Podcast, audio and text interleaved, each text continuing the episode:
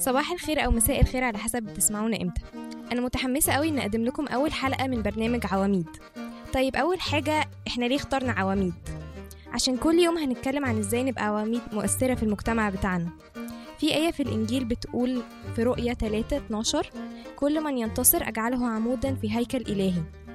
إحنا بقى هنتكلم عن إزاي إن إحنا ندخل ربنا في كل أحداث حياتنا كل يوم عشان فعلا ننتصر فيه ونبقى فعلا عواميد.